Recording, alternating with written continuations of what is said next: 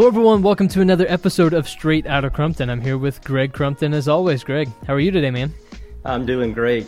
Really excited to, to uh, be able to talk today. We've got a, a super uh, a super guy and a and a I'd love to call a 20 year friend uh, on with us. So it's going to be going to be a good day. Would he would he agree to be called a 20 year friend of yours? I hope. I hope so too. I hope so too. Well, who are we talking to today, Greg? Why don't you introduce us to our guest? So today uh, on the podcast, we've got a, a, gentleman who, for 20 years now, I've, I've, known, and I was thinking back about it this morning, making notes, and uh, it was either 99 or 2000. Um, I had the pleasure of going to work uh, as a service provider for the company that that uh, Dave Jones is the was the CEO of. And uh, we were a startup company, but we were really good in the data center air conditioning infrastructure market. And uh, I think I, I, would like to say by hard work and a, and a little bit of professionalism, we, we got an opportunity. And so, Dave, welcome to uh, Straight Out of Crumpton, and uh, glad to have you today. Thank you, Greg. I'm awfully glad to be here. It's always good to talk to you. It's been quite a while since you and I have connected, other than waving at a meeting or something like that in Charlotte. Well, I, I guess that's a good thing though, because it gives us time to, to reminisce a bit and uh, catch up on the the you know the general nature of what we're doing. And and we started this podcast, Dave, just to talk mainly about relationships. And uh, we were talking off the off the recording, off the air there before we got going. That uh, you know that is what built our what what I, I really call it a friendship. I mean, as crazy as it is, with a very successful CEO of a multi I don't know I won't over speculate, but a lot of a lot of money company, and uh, me being a small startup guy, I was always honored to get to uh, share time with you. So the relationship piece is, is important. Uh, I feel like that you've you've always been uh, very open and, and being a recipient of whatever craziness I, I had cooked up or uh, mechanically or just you know telling a story. I know you and I sat down a few years ago and we we did a a, a, uh, a little blog piece that uh, we put on Straight Out of Crumpton blog. So it it means a lot. So uh, I just wanted to kick it off. But can you give us just a bit of your history and how you came to be the co-founder of uh, Flexential and, and a little bit of that journey? Sure, I'll try to keep it at a very high level because, um, as you know, I'm not a 30 year old. I've been around a while, so um, had some successes and some failures in that that history. But basically, I, am originally a Virginian, grew up there, uh, small town. Um, still a small town, but uh, you know, I learned a lot while I was there. I ended up going to the University of Virginia after graduating, and from there um, had a three-year stint in the Army, uh, tour of Vietnam, airborne, qualified, etc., and always pretty active from that standpoint. and um, after that, I ended up getting, I guess, a trail through what was I call technology, but it really started out in the telephone industry, um, local telephony, and I grew in that for about seven years. Left there because this was in Tampa, Florida, um, and left there because I had married and I wanted to move back to Virginia. I just missed the seasons and the land that I love, I guess, tritely say. Um, ended up working in a regulatory commission there that regulated the telephone industry, which drove through the um, breakup of the Bell system.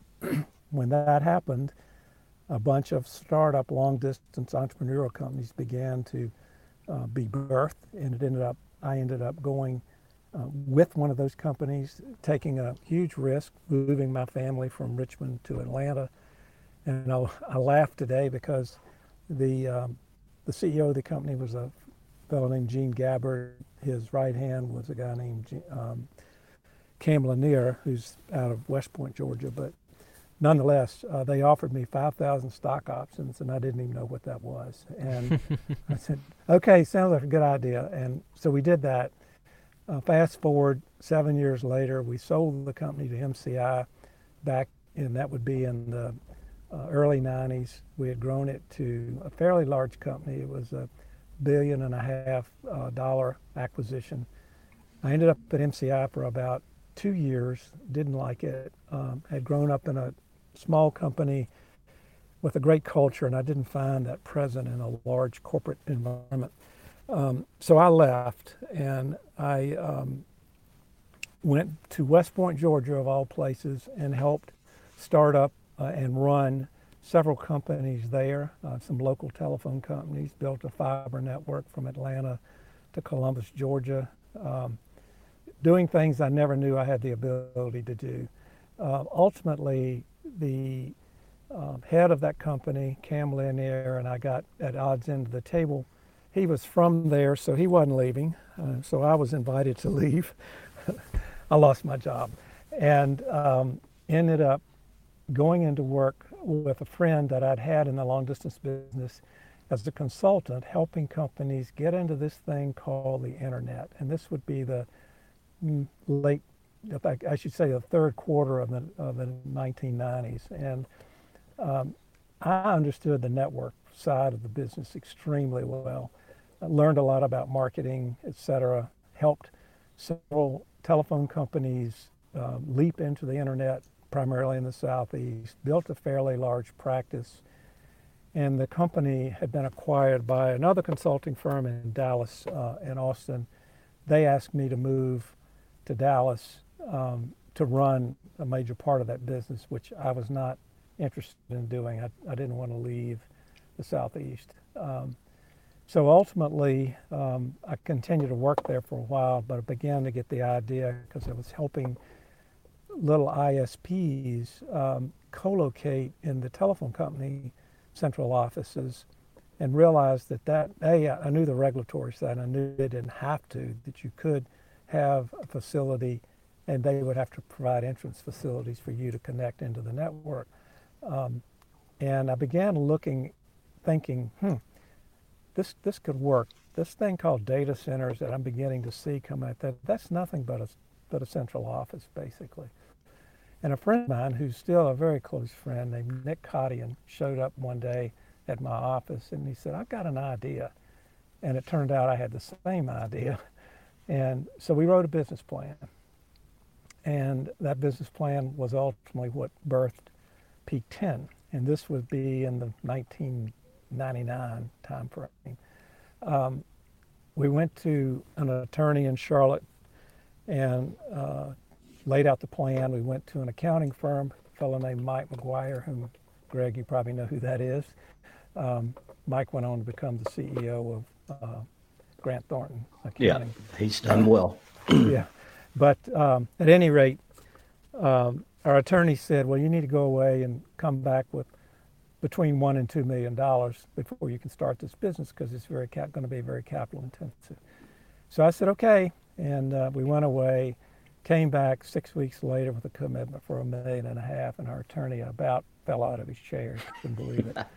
and he said, "How how did you do that?" I said, "Well, I haven't burned a lot of bridges, um, and I've made a lot of friends along the way, and those friends believe in me, and they know that the money that they're willing to put up, uh, they have to be able to throw that check in the trash can if it doesn't work." And he said, "Well, damn." okay, off we went. We um, began, broke, had the plans pretty much in place, but built our, building our first data center in Jacksonville, Florida. We said we need to raise more than a million and a half, so we started a, um, another round of financing. Um, and that's how we got introduced to private equity. But uh, basically, initially, we raised another $4 million by the August of that year to build a data center in Charlotte. And at the same time, it took about $4 million to build this data center. We'd raised five and a half. We didn't have enough money to, to build Charlotte, but uh, we had already started talking to private equity, ended up Seaport Capital, um, with another private, well, a young private equity firm in Charlotte, Frontier Capital, um, committed $18.5 million. And that allowed us to pay everybody in Charlotte because we had basically built the center but couldn't open it because we, uh, we hadn't paid them, hadn't paid everybody. But Um, and uh, we closed that on January 15th, uh, about four o'clock in the afternoon. Don't ask me why I remember that because if we hadn't closed it, you know, it was it was take the money. Yeah. Um, so knew, that's you, how we, that was a big yeah. big moment in time. That's how we got started, and um, Seaport and Frontier were primarily made up our board. Um, about two years later, uh, Nick and, and I were running the company. Nick left the company, and I can continued on as CEO and ultimately CEO chairman sold it twice, uh, sold it in 2010 for 400 million and sold it again in 2014 for 730 million. Along the way, built probably the best management team that I've ever been associated with. And this, this points out something that Greg brought up. Uh, Greg and I had a great relationship, and probably the reason we had such a, such a successful relationship was Greg – understood, he did understand relationships, and he knew that he had to, to convince a fellow named Jeff Biggs, who was my VP of engineering and design, that he was competent. That's about all Jeff cared about was not you were competent, and um, and he did, and um, Jeff gave him the, uh, you know, anointed him as as a credible vendor for us, or service provider for us. Some people would Greg, call that a colonoscopy. Yeah, well, as Greg Greg could attest, Jeff was pretty good at giving colonoscopies to anybody who got in his way. But um, the thing was, I had built, and everybody would always say, "Well, how did you happen to? How, what's the key to success? How did you build this company this way?" And I said, "Look." I'm not the smartest guy in the world. I have a BA in economics from the University of Virginia. I'm not an engineer. But what I figured out was how to have about 12 really smart people play well in the sandbox together and how to make that team have the same beliefs and have the same trust in themselves and the people we worked with. And that that really is the story of why that company was so successful most of those executives stayed with me for at least 15 years, I would say. And with the last sale, some drifted off to other things. But in most cases, even though they were seeing equity, um, they were getting equity when we did the, the 2010 sale. We all did. Um, I, there were seven people that had at least earned at least a million dollars. One of them left. All the rest said, we want to keep running. So I had a team that basically someone said one day, if you walked out in the middle of I-85 in the southbound lane and turned to the north and said, we're going north, guys, they'd stand behind you and go. And he, I said, well, um, I trust them and they trust me. And that sounds like motherhood and apple pie, but that really, when when you talk about this this podcast and how important relationships are, that that to me is the key to success and leadership if you know how to cultivate those relationships. Well, Dave, that that um, I, I, got a little bit of a cold chill hearing that because uh, having watched it, you know, from this side of the table and yeah. being a provider, um, you know, you, you, have those moments like that four o'clock closing that you knew you had to you had to get done. The rest of the world doesn't see that but what what I find intriguing, and, and while you were telling that story of the journey, there were so many of those moments where it was pivotal. And I, I had Griffin, Georgia on my mind, but now that you, you corrected me, it is yeah. it was West Point you were telling me about. Yeah. Yeah. And the re, the the I guess the lessons that you walked away with with that early thing with with uh, Lanier, and then you know, taking that moment in time and then moving forward and how you built, you know, I call it the foxhole people, you know, the people you yeah. want in the foxhole with you. Yeah. And I'm just curious when you were going through those trials and tribulations of building Peak 10 and you had that, you know, the 359 before the four o'clock closing, like you looked around and I, I know some of those people in, in that, in that yeah. circle with you. And you, you know, a lot at, of them you, you look them in the eye and you go like, all right, boys and girl, we got to get this done. So what, you know, I just, and then you said trust, you know, and I had trust written down here. uh, is my gold standard. And, you know, I think back on Biggs and, and you know, the, the thing for me of receiving your trust and, the, and Peak Ten's trust and was it, if I had a, a crisis or if you guys had a crisis at 3 a.m. and you called or you didn't call, but someone called Andy or whoever, could you go back to sleep knowing that, that Airtight had the, had the problem and it was theirs? And if you couldn't go back to sleep, if it, as long as it wasn't in your job requirement to go in, you know, then I felt like we had done our part of trusting in the relationship.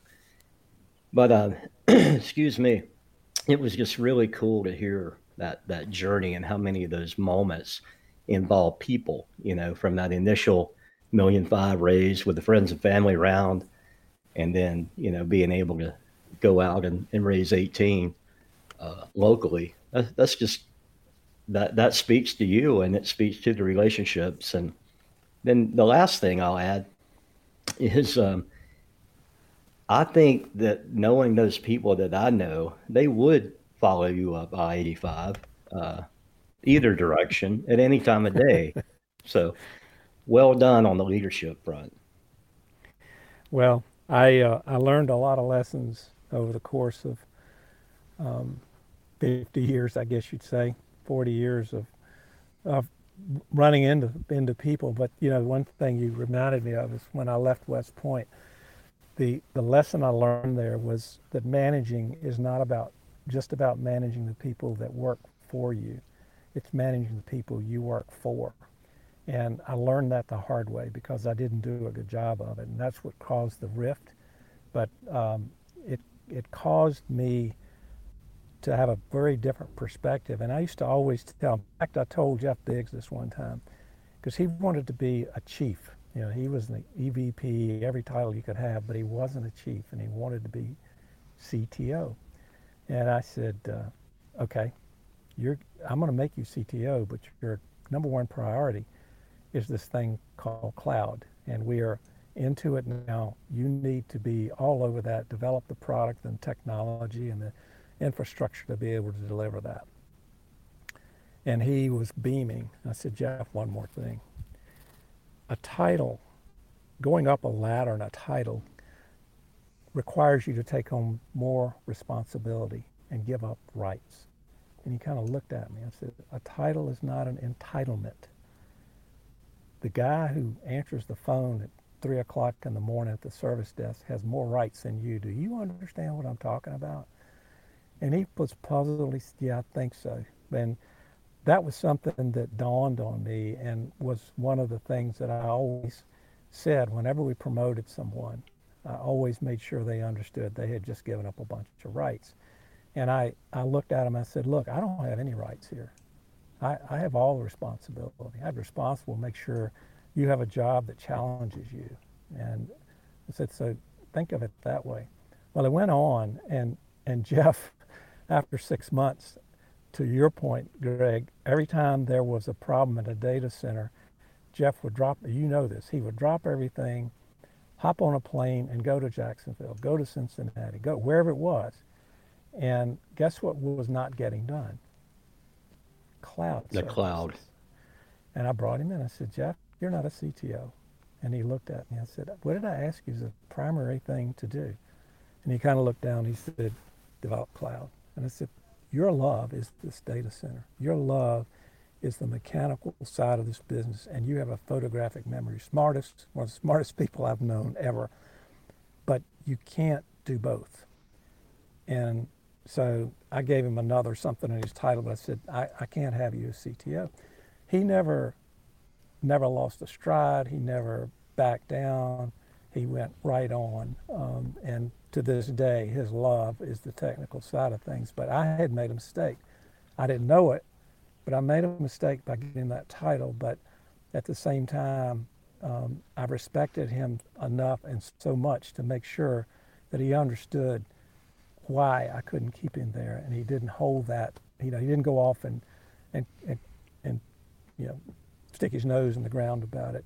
And one of the challenges you have as a leader is to understand the individual contributor as well as the millennial who doesn't, you know, you could go all about that.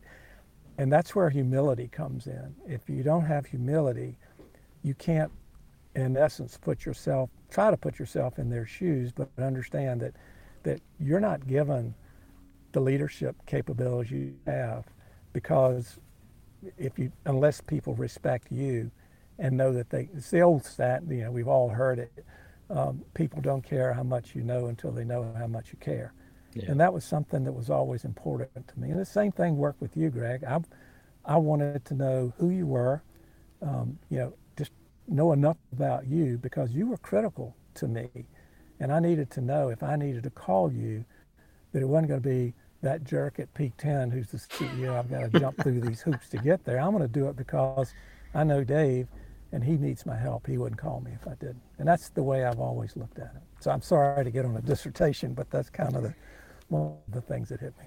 Well, that that means the the world to me, and I know the the folks that that are. Uh, I, I will call fortunate or lucky enough to get to listen to this. Will appreciate it. So, um, you know, I, I, it, it's so freaking touching to hear how like even Biggs, Jeff Jeff's a, you know he he's the guy. He's a tough guy, and um, to to be to listen to you of how you were able to, you know, think through that process and help him stay in the winning position, um, is it, that that's an awesome story. And you know the other side of the coin is like I said a while ago, when we're on the service side of just being there saying you know my job was always to figure out how to say yes more than how to say no.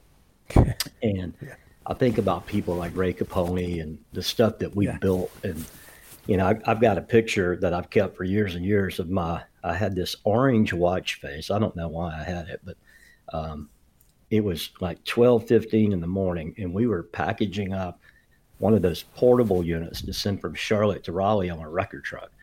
And uh, I remember taking that moment in time on my phone, just taking a picture of that clock, saying, you know, this is why we do this. You know, this is why we say yes. This is why you answer the phone at 3 a.m. Whatever. Uh, but that's that all goes back to that trust and that relationship. So I get it. Um, it it's just strong. So one one thing that stood out in my mind this morning when I was making my notes was uh, as a you're a bicyclist or or have been and, and yeah for years. Um, I remember you having a riding jersey, and you had a picture, and it on your right hip, I think, of that jersey was my lo- company logo. That's and, right. Um, I remember how proud I was to be able to help that cause, and I, I can't remember what you were writing for, but it was it was it, it was to give it giving back to somebody. And um, I remember how proud I was to be able to say, "Man, we we did our little part on that." And having that little logo down there was that was a cool story. Do you do you remember that? Absolutely, I remember it, and um, i can follow that up a little bit to tell you that that kit was a kit that I designed, and it was um, unique in that it was a gray uh, blue and orange. Blue and orange are my favorite colors, probably because I went to Virginia. But, Cavaliers, uh, right? Yeah. um, and the the main part of that jersey and um, and the the um, pants to it was light gray, and it had the topography of Peak Ten in it. It was it looked like a topographical map. Oh, cool! And I had it. It was a Peak Ten jersey and and uh, and bottoms, bibs that they call them, and um, I had them made up for the company, and I'm part owner in a bike shop, so I was able to do all that at cost. But um, that kit is has been it, actually it's around the world. A friend of mine, one of the guys that works in the bike shop, I gave him the kit. He went to Italy to ride with a team over there and had the kit. And this guy in Italy liked it so much that he gave it to him. And he said, So, Dave, sometime when you are looking somewhere at someone riding in France or Italy, you don't be surprised if you don't see a Peak 10 kit. But it, and I still have it. I still wear it because people, I saw a, um, a young lady who's a, a friend of our bike shop that I gave one to. I saw her about three weeks ago. I didn't know who it was. I saw that kit and I said, Oh my gosh, that kit really does look sharp. But yes, your logo is plastered right on the back, um, the back pocket of that jersey, so people people see it. Um, and that was well, important to me that you were willing willing to do that. Well, it, it meant a lot, and it, it, you know, you you think back as a young company, some of the little things, and you know, we we were we were a small young company back in the day, but there there's one moment that really stands out for me as a peak 10 moment, and that was the morning of 9/11. Um, I don't mm. know if, if you were there that day. I was, but we were having the seven by 24 local chapter meeting in upstairs, upstairs that's right. in the space. Yeah, I know. I remember it vividly. David and walked in and said, "That's." So I, I just sent David a postcard uh, last week and just said, "Hey, I hope you know 2020 is good for you." But I, that whole thing went back through my mind, and there's a fellow called uh, Mark Herney who worked at Bank of America now at Schneider Electric, and Mark was he was fancy man. He had a, a pager that gave him text, you know, instead of a beeper. Oh, wow. Yeah. And uh, I remember Mark looking at his pager, whispering into David Kidd's ear, and then David saying, "Hey, there's there's been a major incident in New York." And at the time, of course, Mark had responsibility for uh, B of A data centers in in the city. So uh, that driving home, so we abandoned the meeting obviously because people had, you know, other other needs and other concerns. So we abandoned the meeting. But I remember driving home thinking, you know, how important of a moment that was for us as a as a world, as a country, as a as an industry before we even knew what it meant. You know, like you just knew it was going yeah. to be big, but you didn't know that we weren't going to be able to just walk around the airport at leisure or walk into the office building at leisure. There, there was all these new regulations that were coming for our own protection based on that one moment in time. Really, so that that stands out for me as a relational moment with with David Kidd. Mm-hmm. So that that's. Uh, I remember it. Remember it well, and, and the irony of that is, that space was totally taken over by a company out of Chicago after 9/11 because they were in the Sears Tower. How about that? Hmm. I, I I I knew that that space went quickly after that, but I didn't know who it was. So. Yep always you, we were always guessing as vendors like all right who is that? You know who could that be that's taken that those many cabinets? You know and we were sworn to secrecy if we knew anything and, and uh, NDAs in place so nobody was talking but it was uh, it was always our, our guessing game of who it was but um Tyler do you, how how do you how are you listening to this? And and you hear you know this this freaking awesome journey yeah Dave Jones has been on in his life and how he and I interacted during this period, and which was half of his 40 years, uh, which is makes me feel not young. So, um, how do you hear it? What what what resonates relationally to you out of this conversation? Well, one of the things I've been sitting here thinking about is Dave. You mentioned you know pretty much right off the top that you had just such a great executive team around you, and I guess one of the things that I'm curious about is just that as you uh, built your team and as you you know found the people that you wanted around you as you you know started these ventures what values were you looking for in people? And you know what what really resonated and what mattered to you as you met various people and decided you know these are going to be, be the people on my team and these are going to be people, the people I surround myself with? Well initially you know there were two of us. Then there were three of us. And I actually I always laugh about this because we hired our CFO um, in June of, of 2000. So it was really about four months after we had formed the company. And, and Tyler, he's a great dude too. Yeah, and yeah. he continues to be the CFO yeah. of Flexential. Hmm. Um, and he and I are very, very close. But um, the one thing I did as I looked at what our needs were, and I was fortunate because we did five acquisitions, and through those acquisitions, usually uh, the key executives in those companies um, stayed, and that was kind of unique. But with what we were doing, um, all of us were doing kind of the same thing, but every time I, I knew what I needed, and I would always look for if it was an engineering talent or a uh, IT talent or you know, sales talent, always looking for that. And when we did it, the markets, uh, each market had an executive running that market. That eventually didn't work, but it worked to help form the company because relationships uh, were so important in the in trying to get customers into the data center. Because you think back then, um, outsourcing your critical infrastructure wasn't just a drop of a hat decision. It was really hard because people didn't want to, they were afraid to have it leave the office they were in, that sort of thing. So um, as we grew, um, we had these executives in markets, and several of them ended up taking on bigger responsibilities. And I, the reason we were able to do that is I, I saw and we saw how they operated, and we knew we could they could be trusted. We knew they, they were good leaders, etc. Um, also, whenever we did hire anyone, I would never. This is not unique. I would never agree to hire someone unless they passed the litmus test of meeting with the other executives hmm. and getting thumbs up from them. Because, I mean, to Greg's point, we were going to be in the trenches together, and this this is a t- business.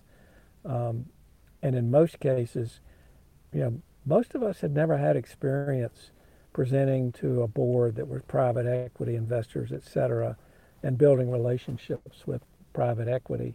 So I had to have executives who had presence, you know, who I knew could stand stand up in front of a crowd without making a complete fool of themselves, like I tended to do sometimes, but also people that weren't um, hesitant to make decisions. Hmm. And that was the one thing I would always look for. And I would tell them, look, this is your job to do. I'm here to support you. But the one thing I can't stand is, and this is sometimes where some people didn't work out, I can't stand for something to be 100% perfect before it's executed.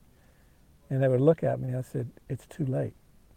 You get to 80%, you want my approval, you got it. I said, if I know you've got 80% of this product or this installation or whatever it is under control, go. Don't wait for that 20% because the time you get to 100%, there's going to be a change. and that was something I, I looked for uh, in those people. And the other was I would tell every one of them, I can do your job. Hmm. Trust me, I can do your job. I can never do it as good as you can do it. But if you need me to do your job, to stand behind you and take over for you, I will do that. And I rarely ever had to do it, but I wanted them, I wanted to see the reaction to that because it wasn't a threat.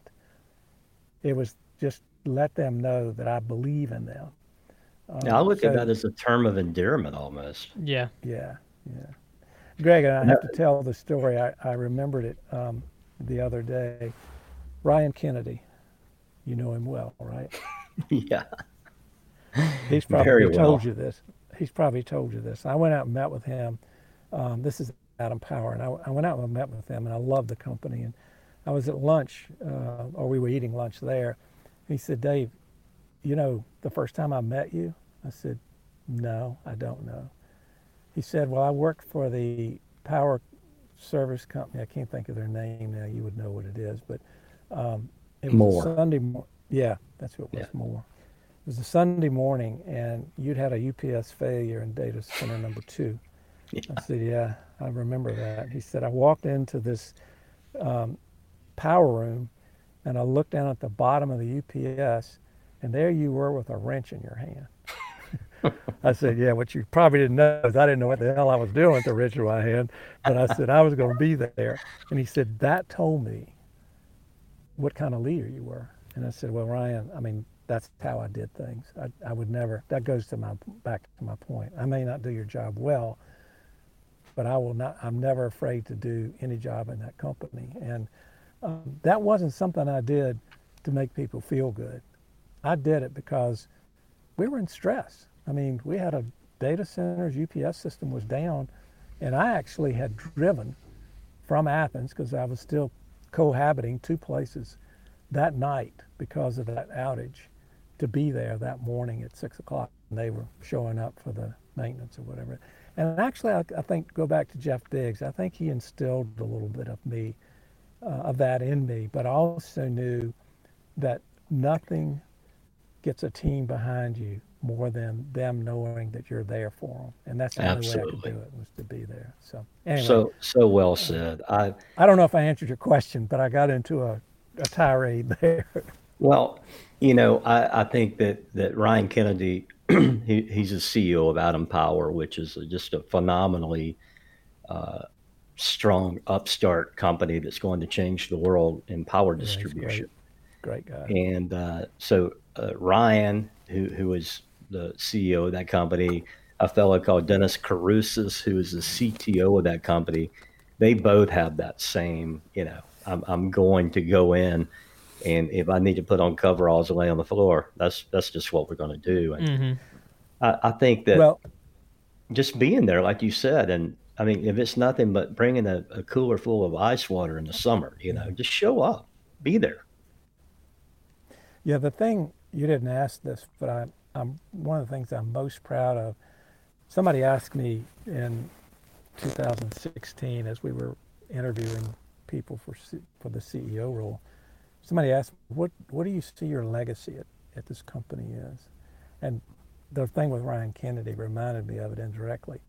I said, "Oh, that's easy." And he looked at me and said, "What?" I said, "I always wanted to create an environment that other people would learn and grow and can go do other things. And today there are five executives in other companies that were with me for 10 years. Hmm. So that was my legacy. And what, what reminded me of it was what I just said about Ryan. Ryan saw that.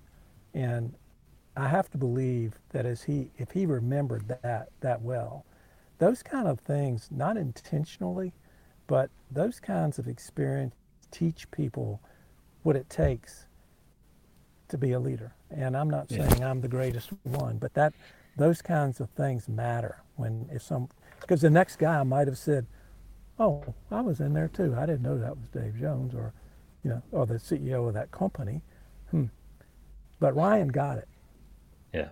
Well, That's what they don't teach you in, in graduate or MBA school is, Yeah. you know, when I need to, if I need to get up at two in the morning and be up there at six, that, that's just what I'm going to do. And uh, Yeah. I applaud that. So I, I've got two more quickies for you. So I've got written down bicycles, people, and semi-retirement and philanthropy. So I had I had four. So Yeah.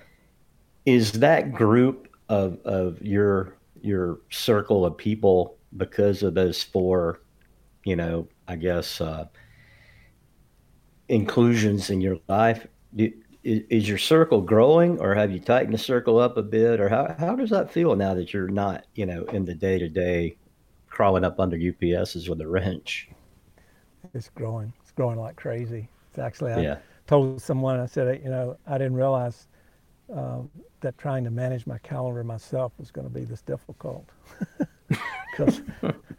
so I'm, uh, as you know, I mean, I, there have been a number of people that will call and say, "Hey, I'm," my, and the, I could name a half a dozen in Charlotte right now, and I don't, I won't, but they said, um, I've run into this problem, and I was talking to so and so, and they said I should call you. Uh, Do you have time? I said, absolutely, absolutely, I have time. And so I would listen to the problem, and generally could say, well, there are two or three ways I would suggest you go about this. And at least, you know, having that, whether I was right or wrong, didn't matter. The fact that I would li- it was important. I knew it was important that I would listen and give them some ge- suggestions because they're, like you said, they're in the trench, and you can't stop and think. And I come from the outside with a lot of experience, so I do a lot of that. Um, I'm on the board of my own company. I'm actually more involved on the board of two other companies that are going through a significant growth transition, and I get calls a lot from them, which I, I enjoy. Um, and I, I stay involved in, in a lot of things, some neat technology things that I under, don't understand as much about as I'd like to. But um, even in Alpharetta, which is an hour and a half from where I live in Georgia, I've gotten involved as a mentor in Tech Alpharetta, which is part of their, the city's um, uh, accelerator, I guess you would call it. And then mm-hmm. in, in Charlotte with Charlotte Joules, which is another accelerator that I, I love what they do. Um, and, so I, I stay engaged that way. And you mentioned the people thing. The, the thing that, that I probably enjoy most is all of those executives that I've worked with, the people that I've rubbed elbows with for years, they're still my personal friends, as well as at least one person in the four private equity uh, investors that we had over the course of time. In fact, one of those private equity firms has me involved with one of their portfolio companies, and that those relationships that I've built over time, I was fortunate to have um, have come back in spades. And it, it's actually, if I did everything I had the opportunity to do, I'd, I'd be like you, Greg. I'd be on the road all the time. but well, I got, I got, I got these six chickens I'm trying to raise out here. I gotta be home sometime. well, I, I know, and then you get people like me calling you wanting to kill an hour of your time doing a podcast. So I, I do appreciate how drop of hat, how in demand you are. no, uh, listen, you know, you know very well that um, that I, I value your friendship, and I value the friendship of so many people that helped us be successful. And that's, I mean, you think about that. We go back to Peak Ten, the reliance reliance we had on you and and your company. Um, it's critical for us. That I mean, if you hate to put the pressure on you, but if you hadn't been able to respond and to understand us how we operated, um, there's nothing perfect about a data center. It's always going to have some kind of problem, and being able to trust the people that support you, um, it, that's that's what it's all about. Well, I, I do appreciate that, and it, it was definitely a mutual feeling, and so I think um, to to protect your calendar because um, I know it's in high demand. That just I guess in closing, I, would like to ask you just one more thing, um, and and you can be as succinct or as as you know on onward looking and onward thinking as you want. But if if you were the king for the day, um, and you could anoint people a gift of knowledge or being led or taught something what do you What do you think that your number one thing to people would be to say, "Hey, I'm I'm Dave Jones. I'm I'm I think you're what 58 now. So I'm 58 years old.